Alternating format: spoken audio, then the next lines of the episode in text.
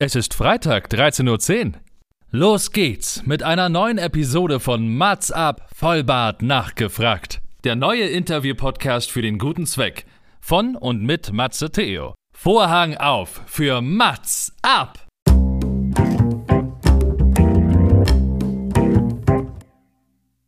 Mats ab, Vollbart nachgefragt ist noch ein neuer Interview-Podcast. Es kommen Leute zu Wort, die Matze Theo, das bin ich. interessant findet und die vorher noch nie die Gelegenheit hatten, ihre spannenden Geschichten zu erzählen. Zehn Fragen Naja, also fünf. und noch fünf. Ja, also zehn in Summe. Äh, Egal. Im Anschluss an das Gespräch verabreden sich beide zu einer guten Tat. Mats ab, Erika die Witt.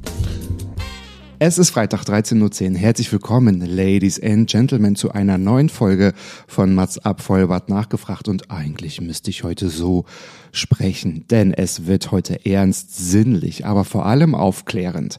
Meine heutige Gästin ist Sex-, Arbeits- und Organisationspsychologin, denn seit über 4000 Gesprächen hilft sie Singles und Paare dabei, sich selbst zu entdecken, sich im Sex auszuleben, als Paar treue, aber auch sexuelle Wünsche kennenzulernen und am wichtigsten darüber zu sprechen.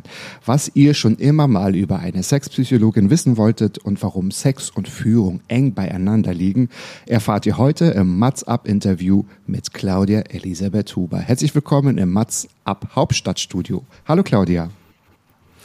Hi Matze.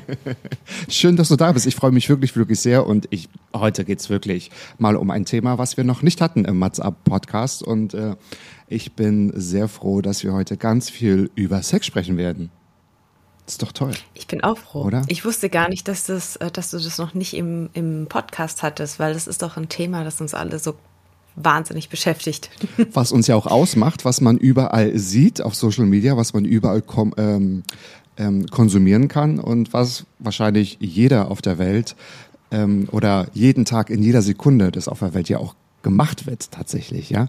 Genau.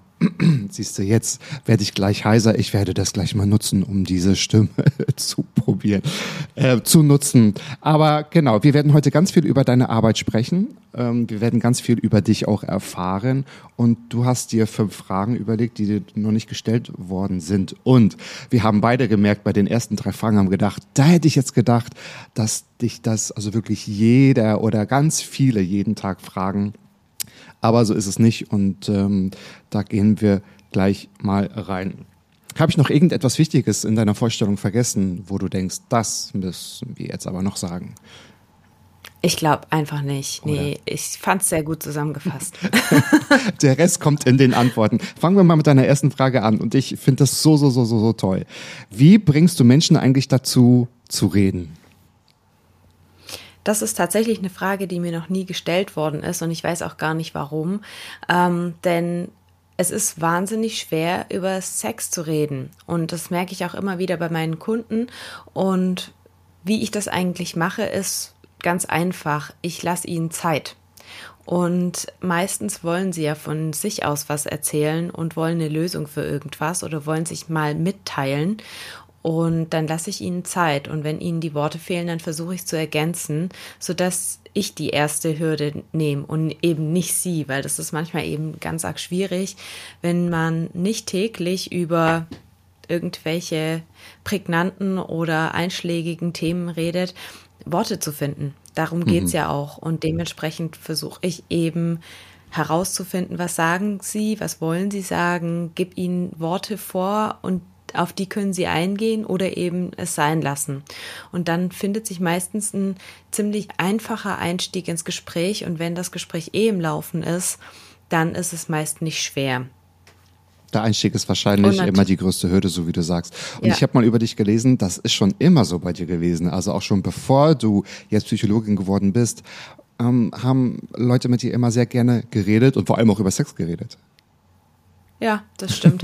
Tatsächlich. Ähm, ich glaube, das liegt auch daran, dass ich versuche wirklich zuzuhören und nicht schon im Vorfeld gleich zu sagen, oh ja, das geht aber gar nicht oder "Mm, mm." also dafür, äh, ne, also sag das nicht zu laut.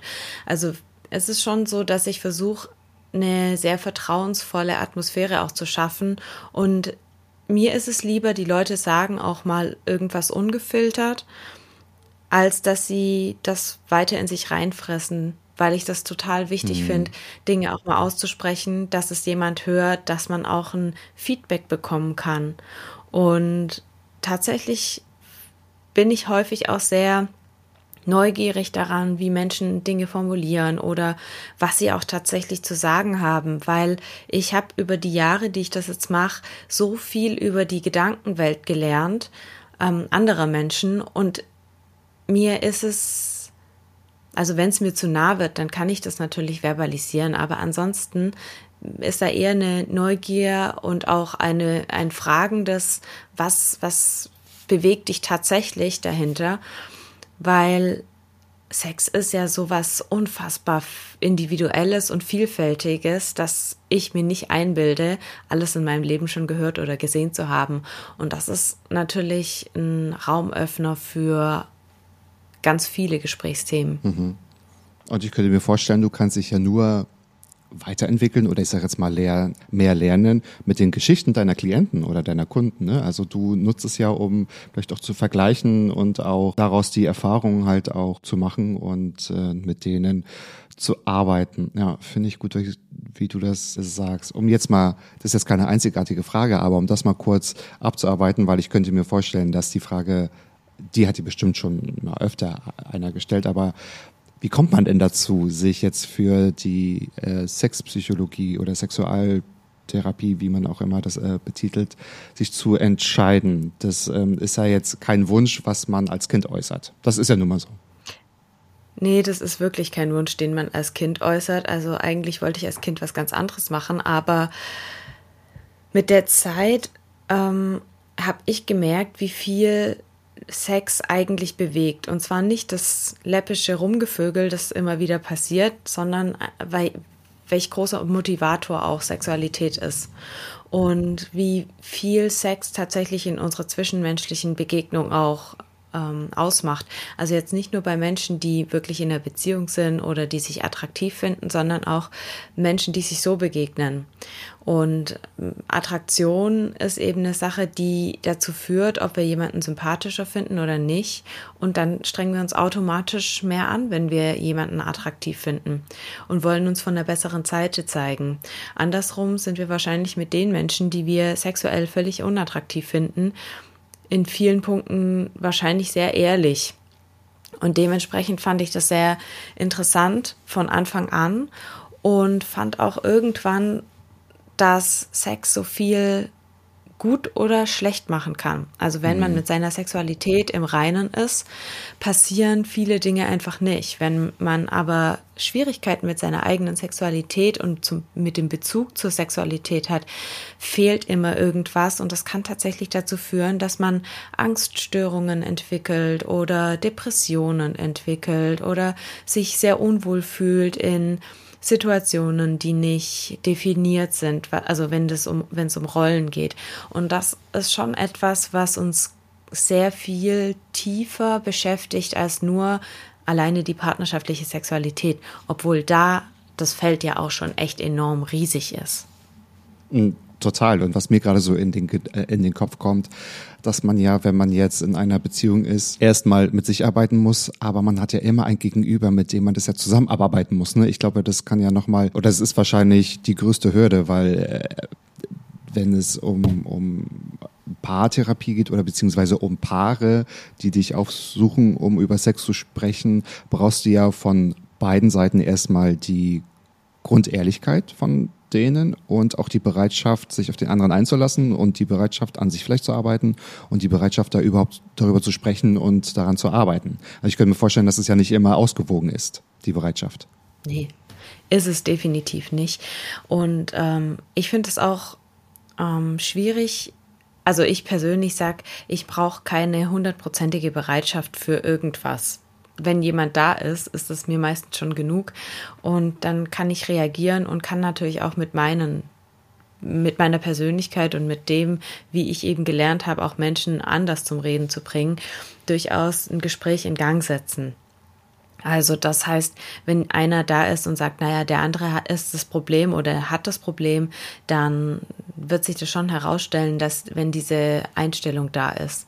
Und tatsächlich habe ich dafür ein ganz gutes Gespür, dann die Worte zu finden, die jemand anderen dann aus der Komfortzone rausbringen und dann auch sagen, hey, es ist, also eure Paarsexualität ist ein gemeinschaftliches Problem, ist ein gemeinschaftliches Projekt, das niemand alleine lösen kann. Und natürlich kann einer ein Ursprungsproblem haben. Mhm. Dann gucken wir auch das an. Aber das, was gemeinsam geschaffen werden muss, das ist eine Sache, die eben nur im Dialog passieren kann und im expliziten Aussprechen, was ja bei vielen Menschen ein bisschen den Traum zerstört. Sex funktioniert einfach mal so und wir wenn das der richtige oder die richtige ist, dann klickt das schon. Und das ist eben so eine Sache, die sehe ich gar nicht mehr so.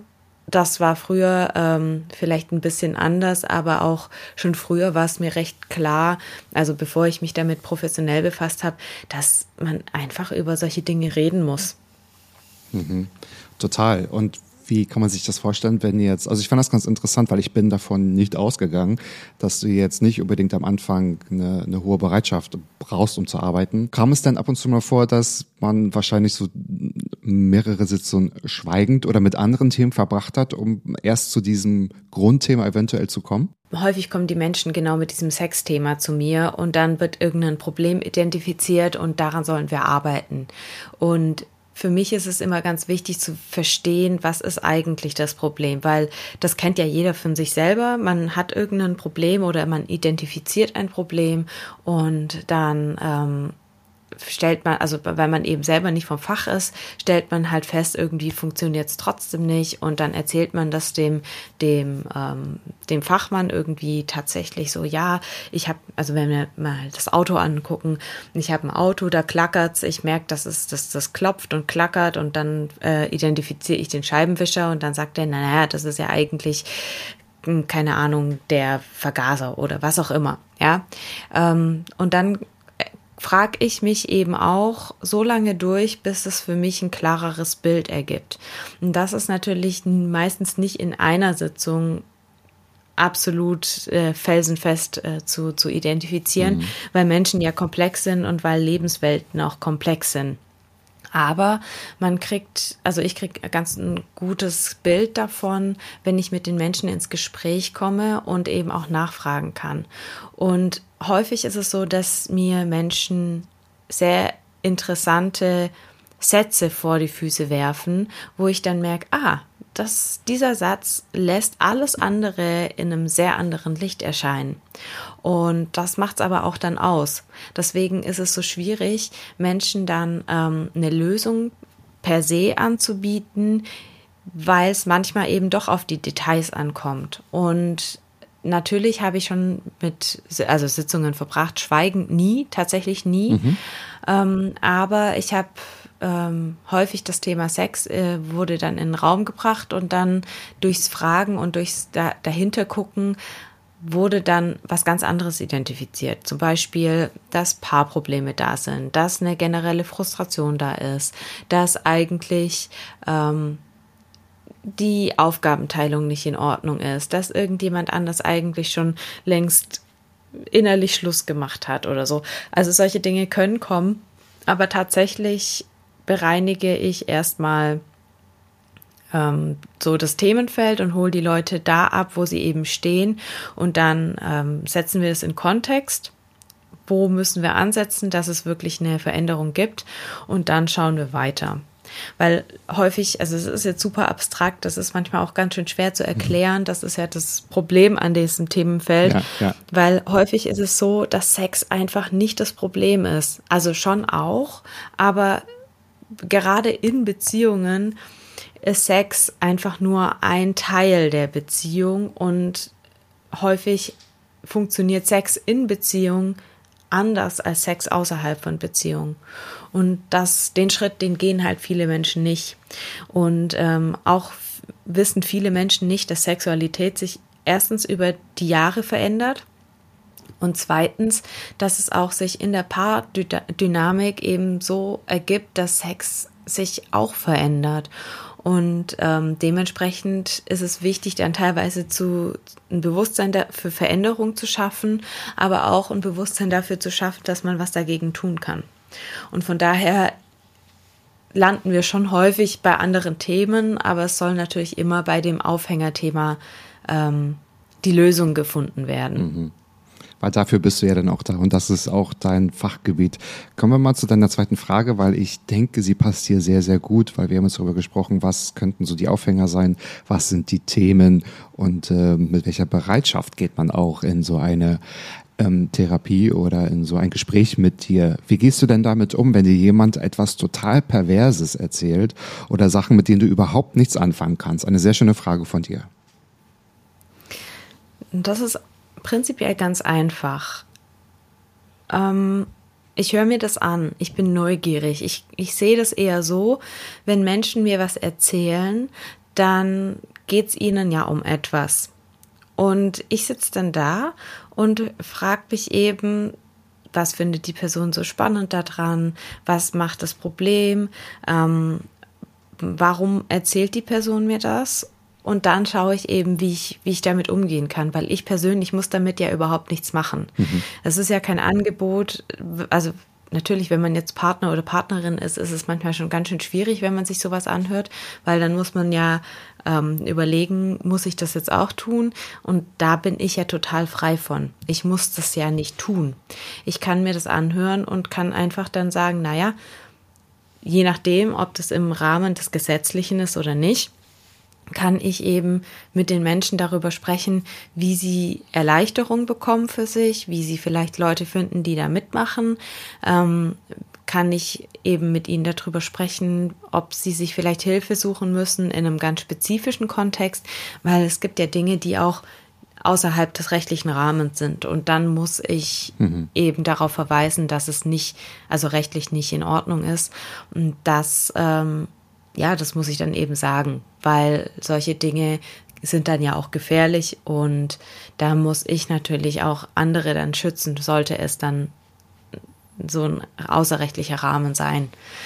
Aber ansonsten glaube ich, dass ich viele, viele, viele Dinge gehört habe in meinem Leben in, als Sexpsychologin, die die mir einfach so selber nicht eingefallen sind. Aber mit der Zeit denke ich mir, naja, es gibt halt irgendwie alles. Und je nachdem, was die Menschen bedrückt, ähm, höre ich da einfach zu und spreche dann halt einfach mit ihnen drüber. Und da ist der Vorteil, dass ich nichts damit machen muss, eben enormer. Mhm. Ich kann mir das sehr gut vorstellen, dass es wahrscheinlich auch sehr hilfreich ist für dein Gegenüber, weil wenn es sich vielleicht um ich weiß nicht, ob pervers so das richtige Wort ist, aber wenn es vielleicht um extremere Wünsche oder, oder auch Fetisch geht, dass man vielleicht auch erstmal, hm, ich will nicht sagen, eine Fachfrau sprechen will, aber eine neutrale Person. Ja. Ne? Also ich denke nicht, dass es vielleicht, oh gut, gut, vielleicht kam es auch mal vor, dass jemand sehr explizit bei dir geworden ist, um dich vielleicht auch ein bisschen zu provozieren. Aber kam es denn oft vor, dass jetzt Paare bei dir saßen und die Vorstellung voneinander oder von dem Sexleben so auseinanderging, dass die beiden sich quasi als, als fremd nochmal neu kennengelernt haben? Das kommt dann eher nicht vor, wenn sie zusammen da sitzen. Meistens ist es dann so, dass ich merke, irgendwie sagt einer was nicht. Oder wir bleiben irgendwie im, im Prozess stecken, dann frage ich, ob vielleicht einer der beiden ähm, nicht nochmal einzeln mit mir sprechen möchte. Und dann kommt es schon durchaus vor, dass gerade in diesen Einzelgesprächen dann Dinge zutage kommen, die man eben so nicht vor dem Partner oder vor der Partnerin sagen möchte. Ganz einfach aus dem Grund, meistens wollen die Leute sich einander ja nicht verletzen mhm. und man möchte ja auch nicht zurückgewiesen werden. Da merken wir halt einfach in diesen sozialen Dynamiken, wenn wir im Paar sind, dann sind wir viel verletzlicher für Feedback und Kritik und wollen natürlich unbedingt geliebt und anerkannt und geschätzt werden. Und eine sexuelle ja, Abweichung von dem, was sich das Paar bisher so vorgestellt hat, das ist natürlich schon schwer zu etablieren, weil damit eben ganz häufig auch eine sehr persönliche ähm, persönliche Art und Weise der, der Ablehnung und der Zurückweisung passiert. Weil es ist ja nicht so, dass Sex was ist, wo man sagt, naja, ich mag halt einfach keine Nudeln und dann sagt der andere, ja, okay, dann magst du halt einfach keine Nudeln. Aber ja, das ist ja im Endeffekt könnte man es so übersetzen, aber Ja. Sexualität ist ja noch viel, viel intimer und man kann ja meistens nichts dafür und viele Menschen sind so gefangen in diesem, ja, ich bin dann vielleicht abartig oder sonst irgendwas, weil wir so ein Bild, so ein Normbild von Sexualität haben. Und deswegen ist es erstmal schwierig, Dinge abzu, also auszusprechen und zu akzeptieren. Weil wenn jetzt jemand auf Nylons steht oder wenn jetzt jemand auf äh, Latex oder was auch immer steht, dann ist es ja auch etwas, was erstens eine, einerseits eine ganz entspannte ähm, Konditionierung ist und das andere ist halt, wenn äh, die Person dann doch auf Blumentöpfe steht, was doch ein bisschen was anderes ist als äh, so, ein- so, ein- so ein ähm, so ein ja haptischer Fetisch, dann ist es eben schon was, worüber man eben nachdenkt. Was, was hat mich denn da geritten, dass ich da jetzt auf Blumentöpfe stehe? Und da kann man ganz viel Entspannung reinbringen, wenn man das erstmal mit jemand Dritten erzählt und der einem dann auch hilft, dann das mit dem Partner zu kommunizieren. Weil das ist natürlich immer schwierig am Küchentisch, weil dann ist entweder betretenes Schweigen oder Vorwurf oder was auch immer. Und meistens eskaliert das nicht so sehr, wenn, wenn sie bei mir eben im Raum sitzen und Ja. moderiert werden. Aber das ist eine gute Frage. Genau das, was du gerade gesagt hast. Würdest du es denn trotzdem empfehlen zu sagen, ihr könnt es aber am Küchentisch, äh, am Küchentisch besprechen? Tut es.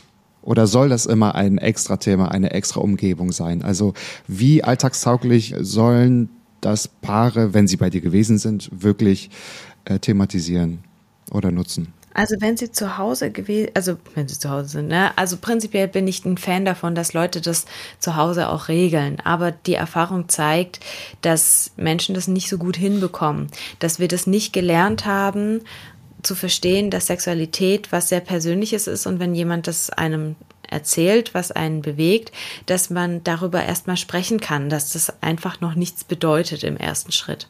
Und wenn sie dann bei mir mal gewesen sind, dann können die meistens auch darüber sprechen.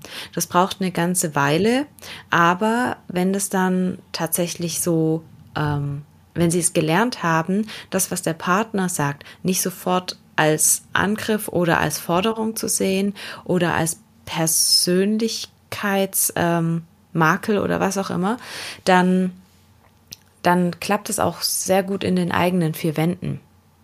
Das ist tatsächlich so. Und dann sollten sie es auch, also irgendwann müssen sie es daheim auch alleine können, Ja. weil ich, also mein Ziel ist nicht, dass die Leute für, für immer und ewig bei mir sitzen. Die dürfen gerne bei einer nächsten Krise oder bei einem nächsten Stolperstein wieder kommen. Aber eigentlich ist mein Ansinnen, dass sie darüber reden lernen, dass sie eine akute Situation ähm, für sich lösen und darüber auch lernen, wie sie andere Themen besprechen können.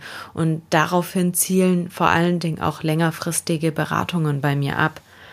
Weil sonst ist es, also in meinen Augen sollten Menschen irgendwann sexuell mündig werden und auch Kommunikation so gut können, dass sie miteinander sprechen können. Ja. Also immer etwas Hilfe zur Selbsthilfe, auch in diesem Falle. Das macht natürlich Genau. total Sinn. Warum sprichst du eigentlich als Sexpsychologe nie über Erektionsprobleme und Orgasmen? Und da hätte ich jetzt gedacht, hä, machst du das nicht? Tatsächlich mache ich das nicht so gerne in der Öffentlichkeit oder halt in, in Social Media oder nach außen. Natürlich mache ich das zum Teil schon auch, aber aus meiner Warte müsste ich darüber eigentlich gar nicht sprechen. Ähm, natürlich ist es das, was die meisten Menschen für sich eben erst als sexuelles Problem identifizieren, aber ich spreche über die Dinge, die da davor sind, weil eine Erektionsstörung hat eine Ursache, ein Orgasmusproblem hat eine Ursache und natürlich ist in meinen Beratungen das schon immer wieder Thema. Aber tatsächlich ist es so, dass die meisten Orgasmusprobleme sind einfach schlicht und ergreifend handwerkliche Probleme. Im Sinne von, ich weiß nicht, ich habe es nicht gelernt, mir selbst einen Orgasmus zu machen. Oder ich habe es nicht gelernt zu kommunizieren, wie mein Partner mich anfassen kann, dass es einen Orgasmus gibt. Oder ähm, bei Erektionsstörungen kann das eben sein, ich habe halt auf eine Art und Weise angefangen, mir selbst einen runterzuholen, dass es einfach nicht mehr funktioniert, wenn ich das ähm, über die Dauer, also gerade wenn man älter wird, verändern sich ja muskuläre Spannungen und auch die Durchblutung verändert sich. Und dann geht's halt eher dann darum, zu identifizieren, wo ist das Problem. Dann ist es aber auch schon fast nicht mehr mein Problem, weil wenn das tatsächlich Blut, also durch Blutungsstörungen sind, müssen die Menschen zum Arzt. Wenn das dann ähm, tatsächlich äh, irgendwelche Art und Weise ist, sich selber zu verspannen, müssen die Leute schon lernen, wie sie anders zu einem Orgasmus kommen. Und das ist dann schon wieder ein Thema. Aber es ist für viele Menschen unfassbar schwierig, etwas zu lesen und das dann umzusetzen. Und die meisten sexuellen Probleme, die ich in meinem äh, Beratungsfeld habe, sind eben Probleme, die auf Kommunikation ähm, beruhen mhm. oder auf eine falsche Annahme von so ist die Welt.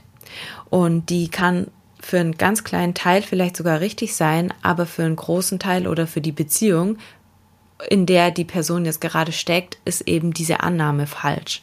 Und da betreibe ich eigentlich viel mehr ähm, Aufklärungsarbeit, als dass ich, als dass ich dann über Penisse und Erektionen und so rede. Mhm. Aber es kommt schon vor, weil das ist ja, also das, das Handwerk, ähm, das muss man lernen, man hat es ja denn, aber das ist wahrscheinlich, also den, den Orgasmus gibt es ja nicht umsonst und die Erektion braucht man ja auch für Sex. Aber ich fand es ganz gut, wie du gerade gesagt hast, es geht dann wirklich um die Ursachenforschung. Kommt es dann aber trotzdem ab und zu mal vor, dass es, wenn das Thema ist in einer, in, in einem Gespräch, dass man so ein weiß nicht, ob das blöd klingt, aber so ein Orgasmus oder wenn es funktioniert, auch gefeiert wird, also thematisiert wird? Also auf jeden Fall. Ich habe ja auch, also gerade bei Frauen habe ich einige, die eben Orgasmusprobleme haben. Und da geht es einfach darum, mit den Frauen das zu besprechen, ihnen Ideen zu geben, sie anzufeuern, dass sie weiter üben, weil das tatsächlich nicht so eine Selbstverständlichkeit ist, dass ähm, Frauen, also immer noch nicht, dass Frauen zu Orgasmen kommen und ähm, mittlerweile kommen dann aber auch immer mehr Männer, die Orgasmusprobleme haben. Also keine Erektionsprobleme, sondern Orgasmusprobleme. Mhm. Und das ist echt sehr spannend, dadurch, dass unsere Gesellschaft irgendwie auch individueller wird und dass auch Mann und Frau eine eher gleichgestellt werden nach und nach. Also es ist noch nicht so, aber ich merke das in der Hinsicht, dass auch Männer mit in Anführungszeichen typischen Frauenproblemen kommen. Also sowas wie Unlust beim Mann wird immer mehr Thema bei mir. Ähm, also damit kommen die, die Menschen auch immer mehr. Mhm. Oder auch Orgasmusstörungen bei Männern kommt immer mehr. Und damit meine ich wirklich nicht die Erektionsprobleme. Ähm, das ist immer wieder also es wird immer mehr und es werden auch immer mehr Frauen, die absolut frustriert darüber berichten, dass ihre Männer keinen Sex wollen oder wenig Sex wollen. Also ich merke mittlerweile, so seit ja, zwei, drei Jahren, dass gerade auch diese klassischen Rollenbilder, die man so immer im Kopf hat, dass die gar nicht so zementiert sind und dass auch immer mehr Menschen gerade mit den umgekehrten Polaritäten dann zu mir kommen und das ist natürlich dann erstmal ein Raum, wo sie auch Bestätigung bekommen und ich sagen kann, ja, das ist völlig normal. Das ist nicht unnormal, dass Frauen mehr Lust haben als ihre Männer oder es ist nicht unnormal, dass Männer Probleme haben mit einem Orgasmus oder dass Frauen, ähm, also dass Männer ein Problem haben mit der Lust. Also das merke ich, ähm, da sind wir in der Kommunikation jetzt schon ein bisschen fortgeschrittener, auch wenn es noch nicht ganz so salonfähig ist, zu sagen, dass Männer keine Lust haben mhm. oder dass äh, Frauen viel mehr Sex wollen als ihre Partner. Mhm. Das ist aber sehr interessant, weil das ist äh, also anders als Klischee oder diese Männerbilder und Frauenbilder, die das wahrscheinlich auch so mitgebracht haben. So wie gesagt, es ist ja gar nicht, es hat sich ja nicht wirklich verändert oder es ist nicht normal. Es ist nur nicht normal gewesen, darüber zu reden und das so zu thematisieren. Ne? Und jetzt ist es wahrscheinlich normal, was natürlich auch auch gut ist. Wenn wir jetzt gerade hier bei diesem Punkt sind, muss ich unbedingt eine vierte Frage stellen. Warum denkst du denn, dass Sexismus ein Problem für unser Sexleben ist? Sexismus ist ein riesiges Problem für unser Sexleben, weil es natürlich auch immer in Kategorien denkt. Und gerade wenn ich jetzt so gucke, ähm, so wie viele Partnerschaften auch laufen, dass, oder auch wenn ich jetzt äh, in meine, in meine Kurse gucke, gerade das Lustprojekt zum Beispiel, da ist es immer wieder ein großes Thema, dass Frauen das Gefühl haben, sie müssten unbedingt Sex haben, damit der Mann entspannt ist, weil sonst hat er schlechte Laune. Und das ist ein riesiges Thema, weil da dann noch nicht wirklich die, die Gleichstellung da ist, da ist noch nicht das, dieses Selbstverständnis da, dass man als Frau durchaus eine eigene Sexualität hat, die man einfordern kann und ähm, aber auch nicht dafür da ist, dem Mann eine Befriedigung zu verschaffen, auch wenn man in einer Beziehung ist. Mhm. Und das ist immer noch, das sind immer noch diese Klischees, die dann dazu führen, dass solche, dass solche ja, Probleme in der Partnerschaft existieren.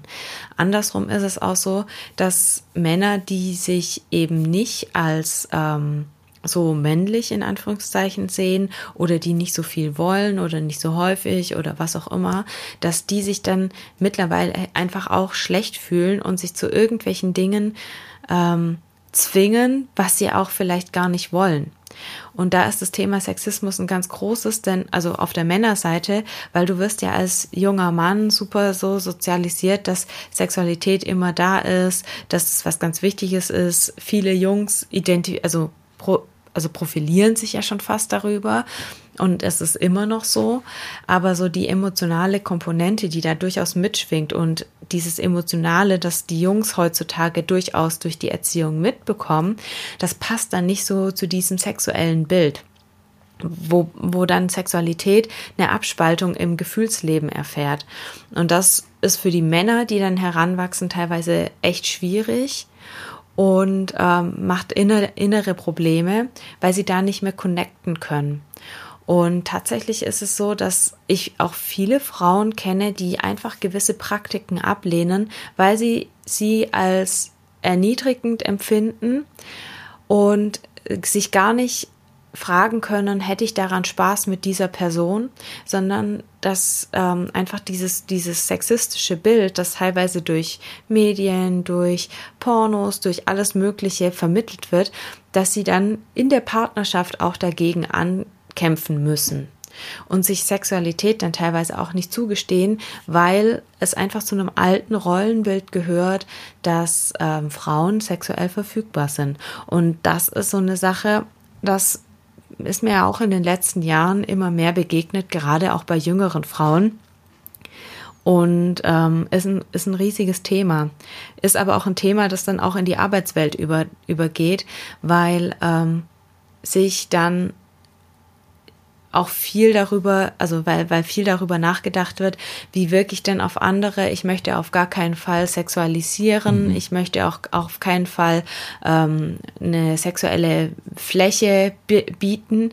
Und das funktioniert halt einfach nicht. Und dadurch, dass eben Sexismus immer noch ein ganz, ganz immanentes Problem ist in unserer Gesellschaft ist, können Frauen, die nicht als Sexobjekt wahrgenommen werden wollen, eigentlich gar nichts dafür oder dagegen tun.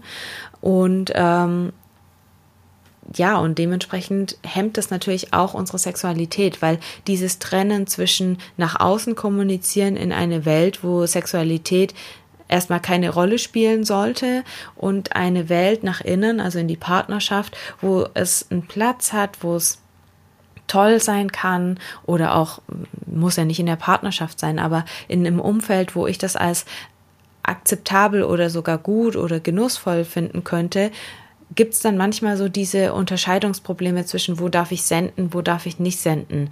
Ähm, ist schwierig, also macht man sich Gedanken, ähm, wie man wie, wo wirkt und kann ich mich schützen oder kann ich Grenzen ziehen, wenn das nicht in, wenn es für mich nicht in Ordnung ist. Und ich denke, da geht es Männern zunehmend auch so, gerade diese Debatte, die eben über, gerade bei sexuellen Übergriffen oder insgesamt bei blöden Sprüchen über, über, also sexistische Sprüche, mhm. da werden die ein oder anderen Männern, Gott sei Dank auch, ähm, immer sensibler dafür und merken selber, wie unsicher sie sich dann auch fühlen. Ja? ja. Und das ist so eine Sache, das ist ein heikler Prozess. Es ist noch ein langer Prozess, glaube ich. Und ich finde es aber gut, dass diese Komfortzone jetzt für alle irgendwie aufhört und ähm, man einfach mehr darüber sprechen darf. Und dann wird auch tatsächlich das Thema Sexualität wieder freier und entspannter, wenn wir nicht mehr dieses, diese Selbstverständlichkeiten haben, sondern eher sagen, wir können darüber sprechen. Äh, Mann und Frau haben einfach alle als Individuen ihre Sexualität und dann muss man eben aushandeln, wie man sie mit wem auf welche Art und Weise lebt.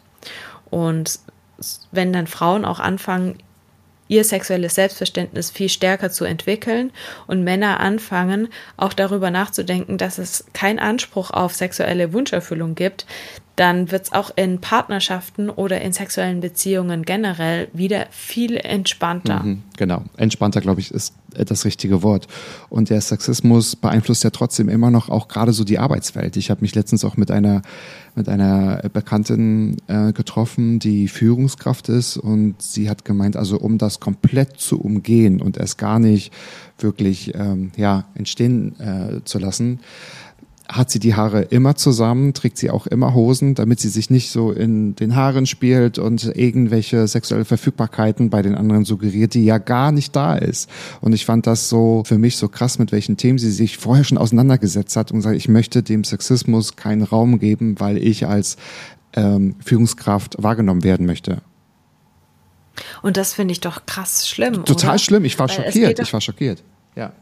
Weil es geht doch gar nicht darum, ähm, als Frau keine Signale zu senden, sondern es geht darum, einfach zu existieren und es geht darum, einfach nicht alles zu sexualisieren, was Frauen tun. Das ist viel wichtiger. Und tatsächlich ist es so, dass, ähm, also ich meine, natürlich kenne ich dieses Thema in, in auch und ich kenne das Thema natürlich auch vor allen Dingen in meiner Funktion als, als, als Sexpsychologin. Aber da geht es einfach darum, auch Grenzen zu ziehen. Nur weil ich von mir aus unfassbar offen über Sex spreche, heißt es noch lange nicht, dass es eine Einladung zum Sex ist. Nur weil eine Frau offene Haare hat und weil sie sich gerne schminkt, toll kleidet, was auch immer, heißt es noch lange nicht, dass das eine Anzüglichkeit mhm, ist. Mhm, richtig. Und heißt es auch noch lange nicht, dass es, ähm, dass, dass sie dann nur in diesem Bereich dann irgendwie interessant und gut ist, sondern du kannst ja auch wunderbar sexy sein und eine absolut gute Führungskraft, das hat ja überhaupt nichts damit zu tun. Eben. Und ich finde, genau das ist dieser Ansatz, den ich ganz arg schade finde, weshalb viele Frauen auch sehr unauthentisch wirken, weil sie so stark darauf gucken, wie muss ich mich geben, dass ich als äh, Führungskraft ernst genommen werde, dass ich, um, um wirklich jede sexistische Anspielung abzuwehren. Und Tatsache ist, das funktioniert ja auch nicht. Weil wenn eine Frau sich so gibt, das sehen wir ja an unserer ehemaligen Bundeskanzlerin, also was über Frau Merkel dann alles gesprochen worden ist, ähm, naja, ich weiß ja nicht, ob das so zum Fachlichen beiträgt, aber über ihre Hosenanzüge, wie sie sich kleidet und das ist ja ein Mannsweib und was auch immer. Also ist egal, wie du dich als Frau optisch präsentierst, es wird dir immer zum Verhängnis, je nachdem, in ja, welche Richtung. Ja, das hat man die anderen ehemaligen männlichen Bundeskanzler irgendwie nie gefragt oder nie mit denen in Verbindung gebracht. Das stimmt allerdings, da gebe ich dir recht. Aber da sind wir gerade bei dem Thema, weil ich habe ja nicht ohne Grund gesagt, dass du auch Arbeits- und Organisationspsychologin bist. Ähm, warum coachst du Sex und Business Leadership beides zusammen? Also es gibt zwei Gründe die, der eine Grund ist, ich bin ja eigentlich Arbeitsorganisationspsychologin und habe einfach mit dem Thema Führung angefangen. Also direkt nach dem, nach dem Studium und ist einfach eine meiner großen Lieben, muss ich ganz ehrlich sagen. Und das Sexpsychologie-Thema, es gehört da auch natürlich zu einer anderen Sparte große Liebe und das mache ich die beiden Felder mache ich unfassbar gerne. Warum ich es aber auch zusammen mache, ist genau aus solchen Gründen, was du jetzt gerade erzählt hast. Das ist eine unfassbar gute Vorlage. Total. total weil ich, ja. weil ich persönlich gemerkt habe, dass Frauen in, in der Arbeitswelt es ganz arg schwer haben, nach oben zu kommen. Es gibt zwar immer wieder Dinge, die eben von außen das Frauen schwer machen, in Führungspositionen reinzugehen, aber wir sind ja gerade jetzt an der Schwelle, wo ein Umdenken tatsächlich stattfindet, weil wir einen Führungs- und äh, Fachkräftemangel haben und weil eben immer mehr Frauen super ausgebildet sind. Also 52 Prozent aller Hochschulabsolventen sind eben weiblich und dementsprechend äh, gibt es da keinen Grund, die Frauen nicht in Führung reinzulassen. Und ich ähm, brenne dafür, eben gerade auch Frauen zu empowern, wenn sie es schon selber für sich nicht äh, hinbekommen haben, dadurch, dass sie eben nicht die fördernde Umgebung hatten, dass sie eben für sich eben auch ein Standing entwickeln und eben auch gerade in dem Thema Sexualität, Sexismus nicht einbrechen. Denn das ist tatsächlich immer noch ein großer Angriffspunkt, den auch in, ähm, ja, in Firmen immer wieder negativ verwendet wird. Also man sieht es ja zum Beispiel, dass letzt äh, sehr aktuelle Beispiel aus von der Bildzeitung, ne? Ähm, mit dem äh, Redakteur, der eben auch gerade das Thema Sexualität verwendet hat, um eben junge Frauen zu fördern, aber im gleichen Fall auch wieder zu abzusägen. Da ist Spielsexualität immer noch ein ganz großes, riesiges Thema. Und wenn wir als Frauen nicht unsere sexuelle Selbstsicherheit ausbauen. Und wenn wir nicht, also wenn wir uns immer verletzlich auf dieser Seite eben halten, dann wird es schwierig. Und um sich nicht auf der Seite verletzlich zu machen, brauchen wir eben eine gewisse Stärke. Dann ist es eben so, dass, naja, wenn du eine Bluse anhast, dann sieht man eben deine Brüste. Wenn du eben nicht so große Brüste hast, dann sieht man eben nicht so viel Brust. Wenn du offene Haare hast, dann hast du offene Haare. Und wenn dann irgendjemand kommt und dir einen blöden Spruch drückt, dann musst du es auch einordnen können und darfst da, also und dann ist es total schade, wenn du darüber eben zusammenklappst unadäquat reagierst, nicht äh, standhaft bleiben kannst, weil solche Themen, wenn die nicht, also wenn wir gerade in der Sexualität und in unserem sexuellen Selbstwert kein klares Standing haben, ist es unfassbar schwierig, da nicht persönlich sich angegriffen zu fühlen. Und das merken Menschen ja sehr genau, ähm, ob man auf diesem Feld äh, sicher spielt oder nicht. Und natürlich ist es vor allen Dingen in Führungspositionen sehr wichtig, das für sich zu klären, ähm, für sich da ein Standing zu haben und natürlich auch zu gucken, wie gehe ich mit Menschen um. Und da komme ich eben auch zu dieser, dieser Fusion dieser beiden Themen. Es geht immer um Kommunikation. Es geht immer darum, ähm, Verbündete zu finden. Es geht immer darum, gemeinsam Ziele zu erreichen und sich in ein Team zu begeben. Das ist in Führungspositionen so, es ist auch in, in, in der Partnerschaft und im Bett so. Und da gibt es eben Berührungspunkte, die ich in meinen äh, Beratungen und in meinen Coachings tatsächlich auch ähm, teilweise verbinde, teilweise aber auch nur das eine Wissen in das andere Feld um also umlenke und umgekehrt, weil manche Dinge haben natürlich nichts miteinander zu tun. Nicht jedes Führungsthema ist ein Sexthema und nicht jedes äh, Sexthema ist ein Führungsthema. Es ja. ist total klar. Ist klar. Ja. Aber ähm, da gibt's eben viele, viele Anknüpfungspunkte, Einerseits thematisch, andererseits eben auch ähm, von den Themen, die da drunter liegen. Steigen wir noch, noch mal gleich mit meinen fünf Fragen ein, weil wir haben jetzt seine fünf Fragen gehört, die super spannend waren, vor ja. allem auch die, die Antworten. Und äh, weil meine erste Frage ist genau auch, also bezieht sich auf das Thema, als ob wir uns abgesprochen hätten. Von daher will ich jetzt gar nicht um den heißen Brei herumreden, sondern fange gleich mit meiner ersten Frage an, die, die hoffentlich noch nicht gestellt worden ist. Und zwar, sind denn Menschen mit einem befriedigenden Sexleben bessere Führungskräfte? Tatsächlich ist mir die noch nicht. okay, Check noch Nummer eins. äh, ge gestellt worden. Ähm, ich weiß nicht unbedingt, ob das immer so ist. Ich weiß aber nur, dass Leute, die, die sich bewusst sind über ihre Sexualität, dass die einfach klarere ähm, Führungskräfte teilweise sind. Es geht dann häufig auch um Kommunikation und wer halt im Bett klar kommunizieren kann, der kann das meistens auch mit seinen anderen ähm, Mitarbeitern. Wo es dann immer hakt, ist dann, ist dann in der Situation, wenn Menschen nicht zueinander passen, im Sinne von, also nicht jede Führungskraft hat passende Mitarbeiter, weil es menschlich manchmal auf sehr unterschiedliche Arten und Weisen nicht passt. Da geht es dann darum zu gucken, wo gibt es da Schnittmengen, wie kann man miteinander umgehen und halt sich trotzdem Wertschätzung zukommen lassen, auch wenn man sich menschlich auf irgendeine Art und Weise nicht versteht. Und manchmal kann man das nicht so, so gut greifen. Manchmal geht es um Werte, manchmal geht es um Art, wie man sein Leben gestaltet. Und da geht es dann um die gute Kommunikation und ähm, Aber wer gut kommunizieren kann, der kann das meistens sowohl im Bett als auch als Führungskraft. Ja, das ist ein guter Punkt, weil ich habe mir auch diese Frage gestellt, auch in Bezug auf, ähm, wer halt regelmäßig Sex hat. Man, man, man sagt ja auch, er wirkt ausgeglichener, ja, weil es passieren natürlich auch viele biochemische Vorgänge im Körper. Genau, also so wie du es gerade gesagt hast, hätte ich mir das auch vorgestellt. Umgekehrt ist es wahrscheinlich gar nicht so zu betiteln, weil da wäre die Frage, glaube ich, Quatsch. Aber genau aus diesem Grund, weil du beides miteinander verbindest, wie oft sitzen denn also Frauen vor dir, weil du hast dich ja auch besonders auf Female Leadership auch konzentriert, ähm, das kann ich auch so sagen. Wie oft ist denn, also oder sind beide Themen relevant in einem Gespräch, wenn Frauen vor dir sitzen? Meistens kommen sie mit einem der beiden Themen.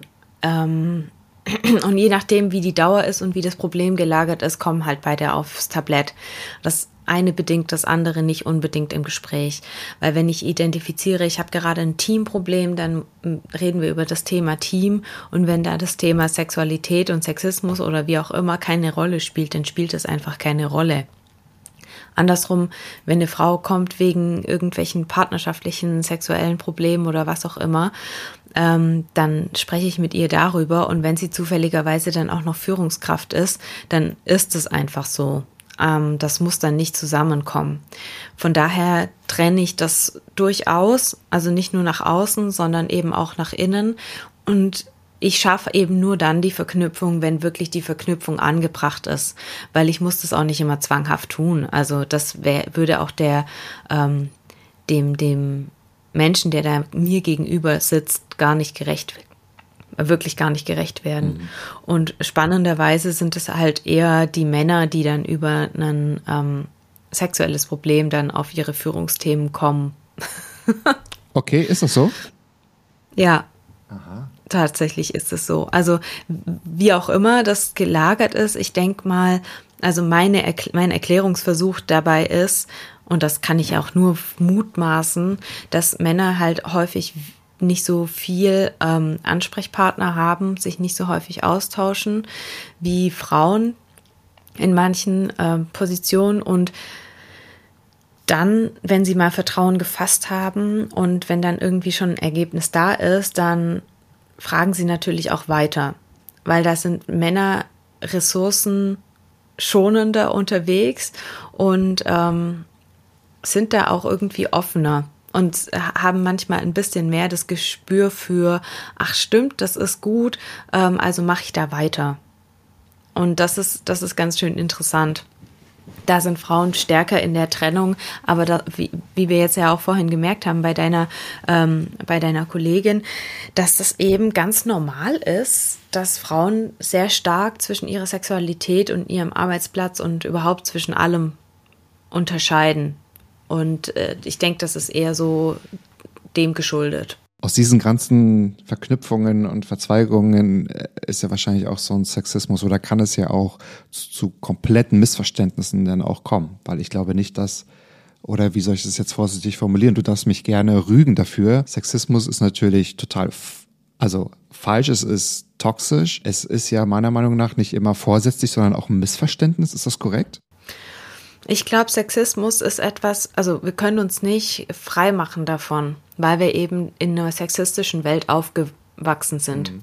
Und auch immer noch wachsen eben Kinder in einer sexistischen Welt auf. Und wenn ich jetzt gerade den Trend so angucke, ist es, wird es gerade immer schlimmer wieder mit rosa und blau und was auch immer. Und ich denke, das ist, das gehört irgendwie zu unserer Kultur dazu, auch wenn wir es echt wenn es uns echt große Probleme macht. Also gerade wenn wir jetzt die Digitalisierung und den Weg in die Dig Digitalisierung gehen, merken wir ja, wie, wie verheerend das sein kann, weil unsere sexistischen Gedankenmuster sich eben auch eins zu eins in der digitalen Welt wiederfinden. Wie soll es auch anders sein? Ne? Wir erschaffen ja die ganzen KIs und so weiter. Dementsprechend ist Sexismus häufig einfach etwas, was für uns selbstverständlich ist. Und deswegen, ja, es ist keine Absicht und deswegen ist es aber auch umso wichtiger, dass wir uns gegenseitig auch darauf aufmerksam machen. Und zwar eben auf jede Form von Sexismus und auch jede Form von Diskriminierung, weil das ist ja, die Themen gehen ja Hand in Hand. Und deswegen finde ich das ganz wichtig, dass wir, also auch ich bin nicht frei von Sexismus, ne? Das ist ganz klar. Und wenn ich dann irgendwie wieder mal was Dummes gesagt habe, dann ähm, denke ich mir auch so, ui, das war jetzt blöd.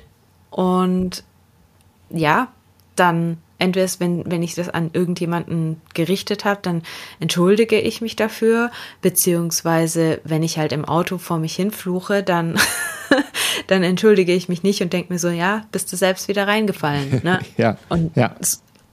so ist das eben. Mhm. Und äh, dafür aber wach zu sein und auch empathisch zu sein für die Kritik, die man auch manchmal bekommt. Und das ist nicht einfach, definitiv nicht.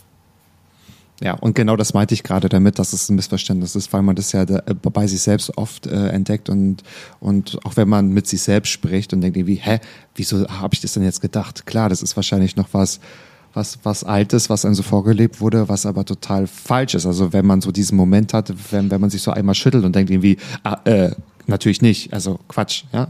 So ab und zu denkt ja. man ja so einen Gedanken erst zu Ende, um dann festzustellen, natürlich ist es falsch, es ist ja gar nicht, es ist ja gar nicht korrekt. Der eigene Kompass funktioniert ja dann doch noch. Genau. Natürlich sprach ich jetzt nicht vom Sexismus, der vorsätzlich und angreifend eingesetzt wird von den Menschen. Jetzt versuche ich nochmal eine einzigartige Frage zu stellen, und zwar, welches Thema sollte deiner Meinung nach besser ein Tabu bleiben im Bereich Sex? Das ist eine gute Frage. Die wurde mir auch noch nie gestellt. Also läuft bei mir heute. ja, sehr gut. Was, was sollte ein Tabu bleiben? Ich finde, alles, was tabuisiert wird, wird unaussprechlich und wird dann dadurch auch zur Gefahr. Weil ich, also ich denke gerade einfach an so Sachen wie, und jetzt äh, Triggerwarnung. Also gerade so Sachen wie äh, se sexualisierte Gewalt. Ja, das ist so eine Sache, die darf nicht tabuisiert werden, weil das natürlich dann weitere Gewalt nach sich zieht. Ich glaube, das ist halt, ähm, also einerseits muss man sexualisierte Gewalt und, und Sex natürlich trennen. Andererseits ist es eben schon was, wo überall, wo Neigungen unterdrückt werden, überall, wo nicht darüber gesprochen wird, passieren Dinge eben so, dass sie andere Menschen verletzen. Und das finde ich dann halt nicht so gut. Das sieht man jetzt zum Beispiel an dem ganzen Thema ähm, Kirche und, und sexuelle Übergriffe, gerade bei Kindern, aber auch strukturell in, in Ordensgemeinschaften zum Beispiel ähm, wo auch Sex tabuisiert wird generell und wo ich einfach durch mehrere ähm, Ordensmenschen eben mitbekommen habe, wie das tatsächlich schwierig ist innerhalb der Gemeinschaften. Ähm, und wenn eben über Sex nicht gesprochen wird oder wenn, wenn Sex generell tabuisiert wird in Familien, pflanzen sich ja die Gedanken trotzdem fort. Also der Mensch ist leider halt nicht so, dass er, wenn er eine Lücke hat, dann da eine Lücke hat, sondern dann macht das Gehirn, was es will und ergänzt dann mit den Dingen, die es für richtig empfindet. Dementsprechend glaube ich, sollte man über alles sprechen. Mhm. Ich glaube aber nicht, dass jeder über alles immer sprechen muss, sondern dass man sich dann eben Rahmen ähm, schafft, in denen man sich austauschen kann. Und äh, das ist, glaube ich, was Wichtiges. Und ich glaube nicht, dass wir als Gesellschaft ständig mit jedem über alle Details reden müssen, sondern dass wir halt auch lernen müssen, wo, mit wem können wir über was, wann, wo reden. Ja, also wenn ja, ich jetzt zum ja. Beispiel äh, mir überlege, dass halt manche Menschen mögen halt Fäkalspiele, äh, das muss man jetzt vielleicht nicht im Restaurant ausdiskutieren, wo andere Leute appetitlich essen. Ne? Also das ist zum Beispiel was so eine Sache, wo ich sage, ja, da kann man eben darüber nachdenken, wo befinde ich mich. Wenn wir jetzt dann zum Beispiel in der U-Bahn sitzen und das gleiche Gespräch führen, jo, dann ist das vielleicht für viele trotzdem noch nicht an, angebracht, aber trotz allem ist es jetzt nicht so, was jemanden in der Art und Weise den Genuss verderben könnte. Ja, hat ja auch ein bisschen was mit Anstand und Respekt oder auch vielleicht Empathie und Einfühlungsvermögen zu tun.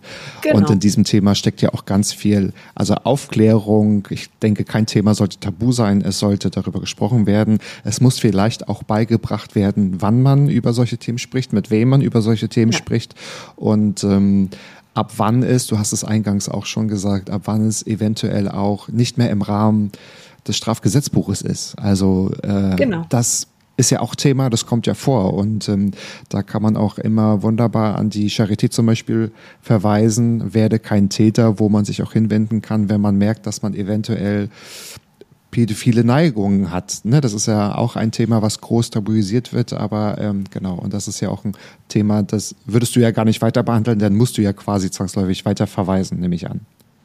Genau. Mhm. Also ist auch was, wo ich sage, da fühle ich mich auch nicht gut genug aufgestellt.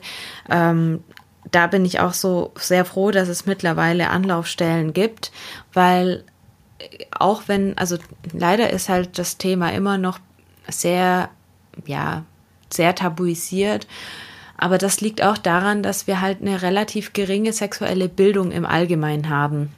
Und dementsprechend fände ich das einfach ganz arg wichtig, viel mehr sexuelle Bildung zu haben, weil, wie du gesagt hast, wir müssen lernen, wann, wo, wie, mit wem wir über was sprechen. Genauso lernen Kinder ja auch, wann sie sich wie anfassen dürfen. Und ich höre das bei allen meinen Freundinnen und Freunden, die jetzt eben kleinere Kinder haben, die fangen halt einfach irgendwann an, sich an den Genitalien rumzuspielen, weil es halt lustig ist, weil es sich gut anfühlt. Dann muss, muss man das den Kindern eben beibringen. Ja, hör mal zu, das ist gut, dass es sich gut anfühlt, aber mach's bitte schön vielleicht nicht gerade beim Esstisch oder wenn wir gerade unterwegs sind oder wenn wir keine Ahnung, und in einer ganz riesengroßen Gruppe sind, mhm. sondern mach's doch einfach dann in mhm. deinem Zimmer. Das sind so Dinge, ja, ja die müssen kleine Kinder ja auch lernen. Und so sehe ich das genauso, ähm, wie wir alle das Thema Sexualität besser besprechen können, ohne einander auf den Schlips zu treten. Und dafür ist es wichtig, Räume auch zu schaffen. Absolut, absolut. Also muss das Tabu ein Tabu sein. Vielleicht so. Hier geht es sehr viel um Aufklärung und auch um Bildung. Meine dritte Frage ist, ist die Suche nach dem besseren Sex auch immer die Suche nach der wahrhaften Liebe?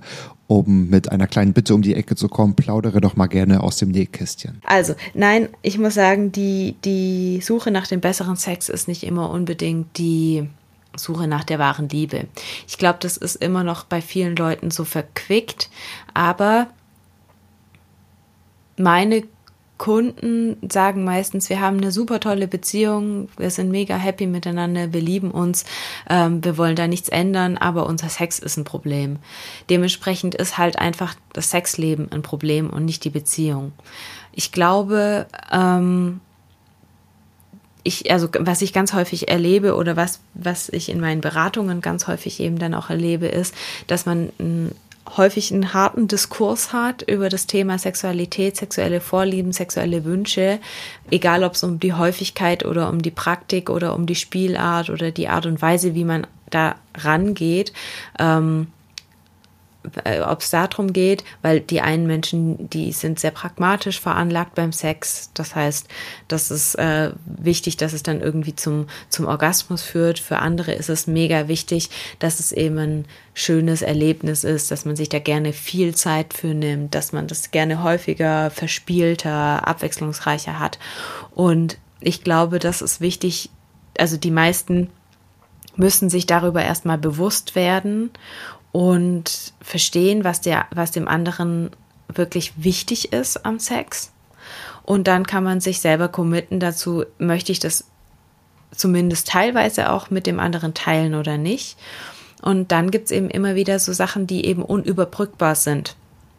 Also Vorlieben oder Häufigkeiten oder wenn wir jetzt mal in die Thematik Bisexualität zum Beispiel reingehen, dann kann ein Partner einfach nicht alles erfüllen.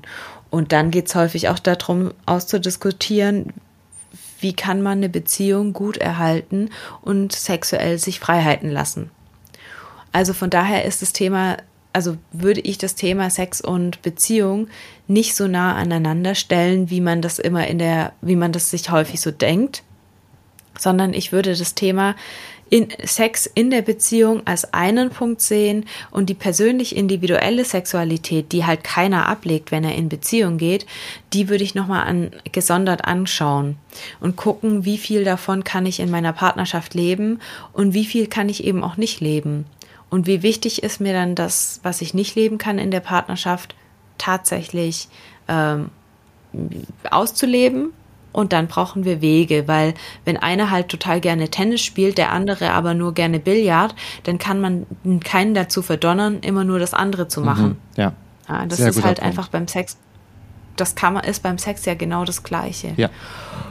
Und das sind tatsächlich Themen, die ganz häufig in Beratungen bei Paaren vorkommen. Und da sehe ich tatsächlich einen Trend, dass es gut ist, dass wir auch hier eine offenere Gesellschaft bekommen. Es will nicht jeder eine geöffnete Beziehung haben. Es kann nicht jeder von seiner mentalen Konstellation das hinbekommen. Ähm, und da sind wir auch total überfrachtet von irgendwelchen Bildern und was es bedeutet, Sex zu haben. Und das ist tatsächlich für viele Leute sehr unterschiedlich. Aber ich merke, dass es vielen Menschen gut tut, in Absprache miteinander ähm, zu sagen, okay, ich lasse dir deinen sexuellen Freiraum. Und das ist immer halt eine riesige, es ist riesig spannend. Von daher ist der, die Suche nach dem besseren Sex nicht immer automatisch die Suche nach einer besseren Beziehung.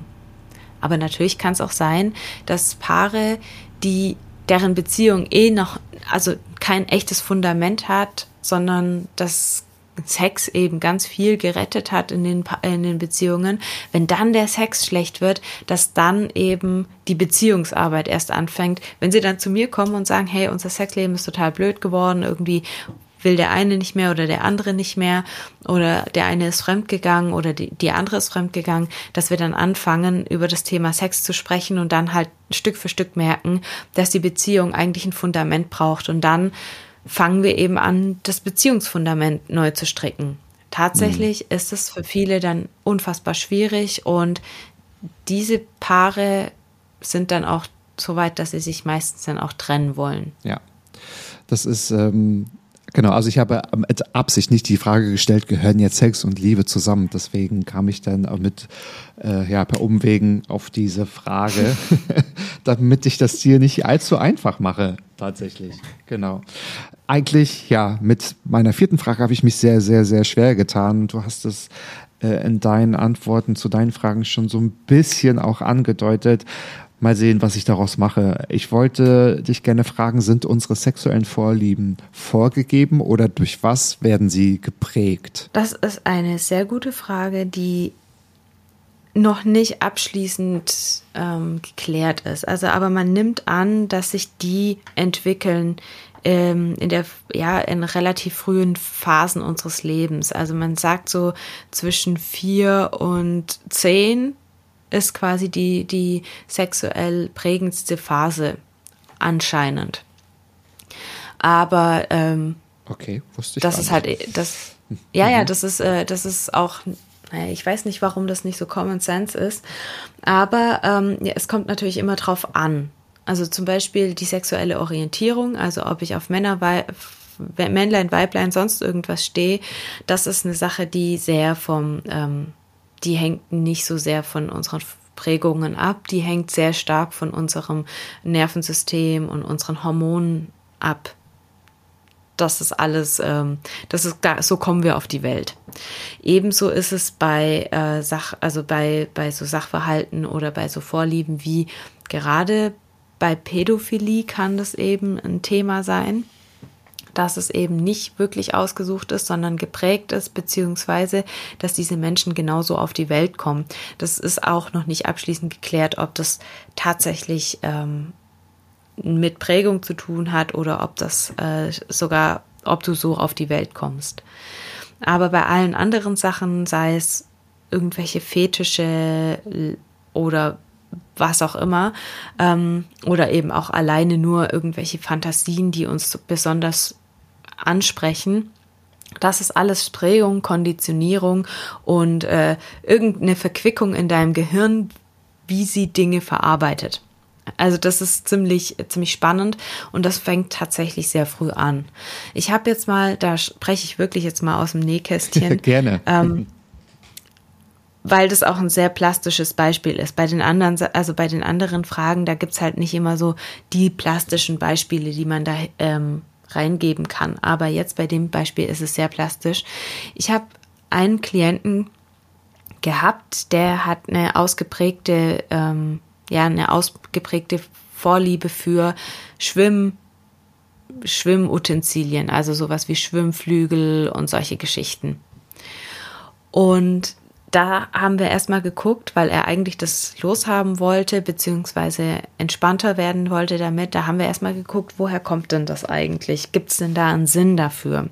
Und dann haben wir festgestellt, dass er als Kind unfassbar Angst vor Swimmingpools und solchen Sachen hat und seine Mutter ihn halt einfach immer in das Wasser reingeschmissen hat. Und diese ganzen aufblasbaren Schwimmtiere äh, waren für ihn ein Sicherheitsanker. Mhm.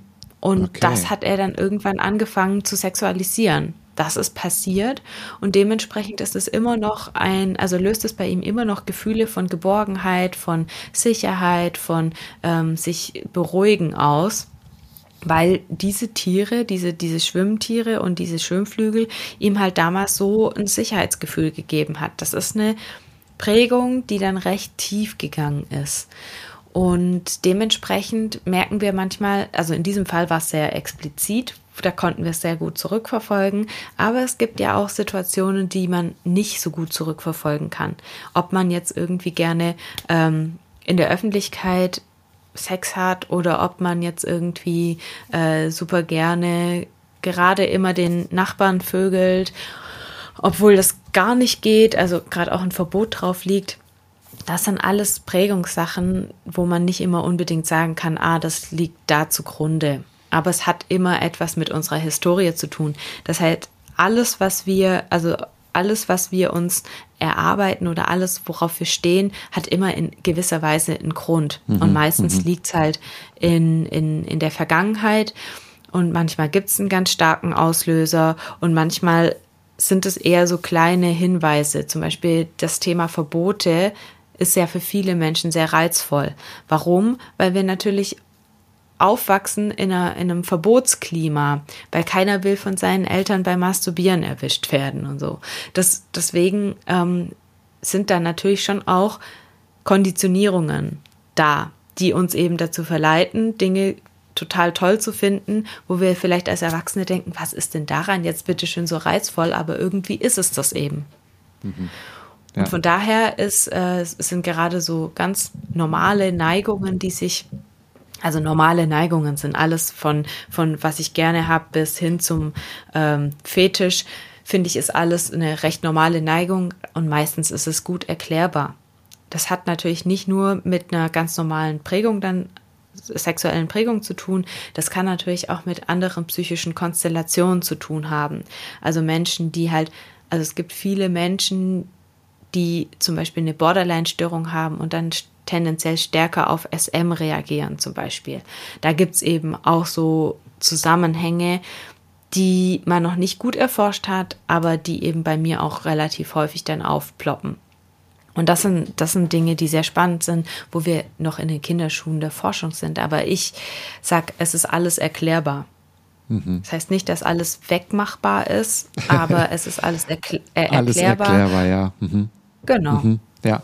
Na, ich hatte mich halt gefragt, ob sich das eventuell so zwei, dreimal im Leben verändern kann. Also ich meine jetzt, dass sich das Fetische kommen oder komplett weggehen. Und du hast aber auch gesagt, der, der Sex, wenn man Single ist, ist natürlich auch was anderes, wenn man ja in einer Beziehung ist. Also es es, es muss nicht so sein, es kann aber so sein, ne? dass sich vielleicht die Vorlieben oder das Sexualverhalten sich mal kurz ähm, ja, anpasst oder sich auch verändert.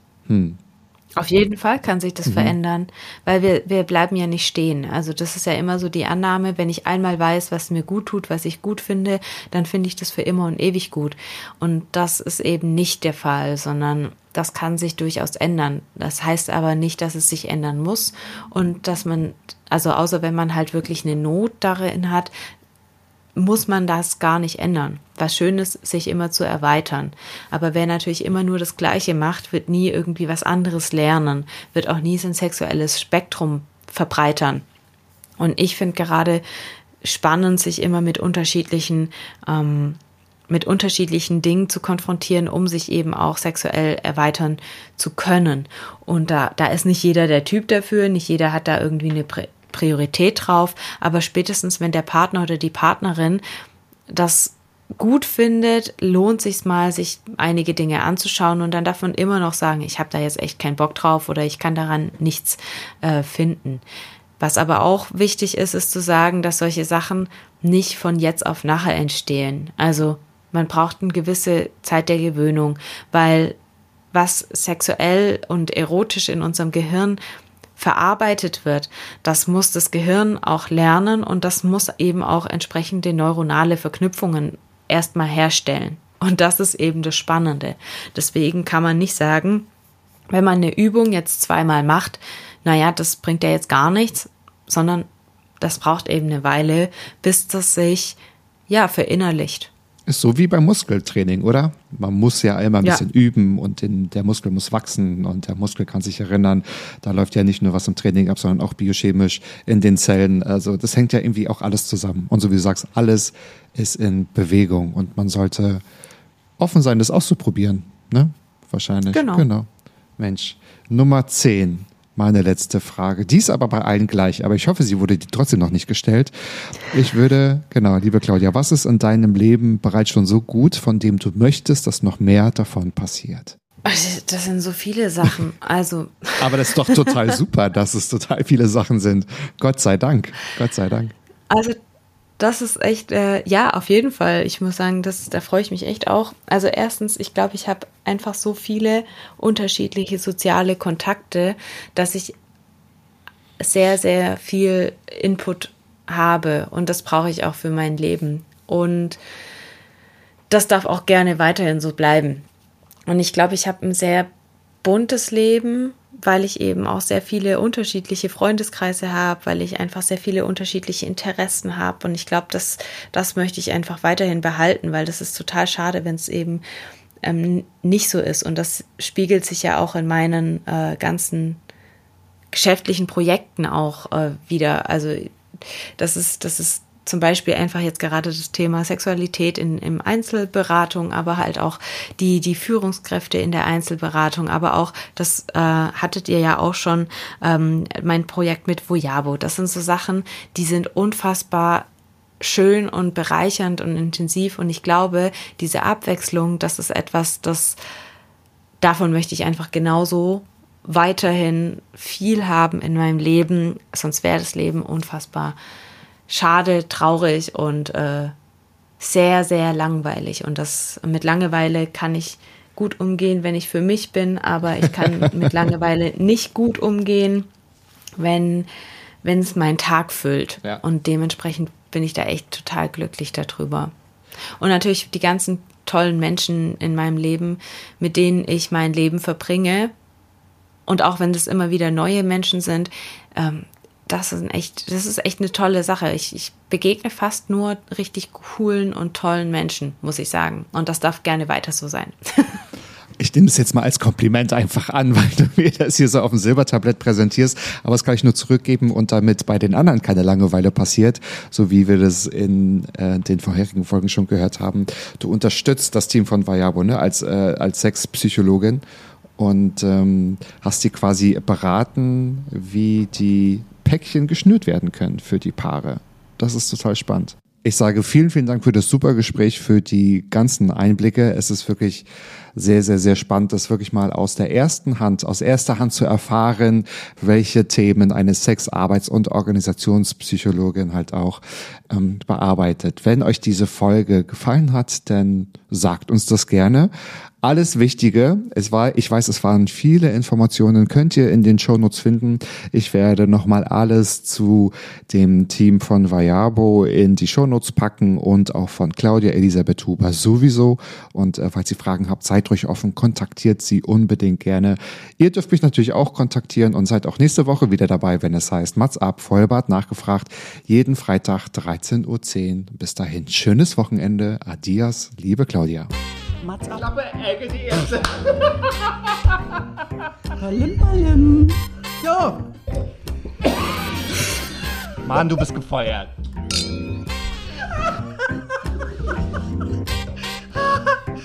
Ich war noch in der Probezeit. Mats ab.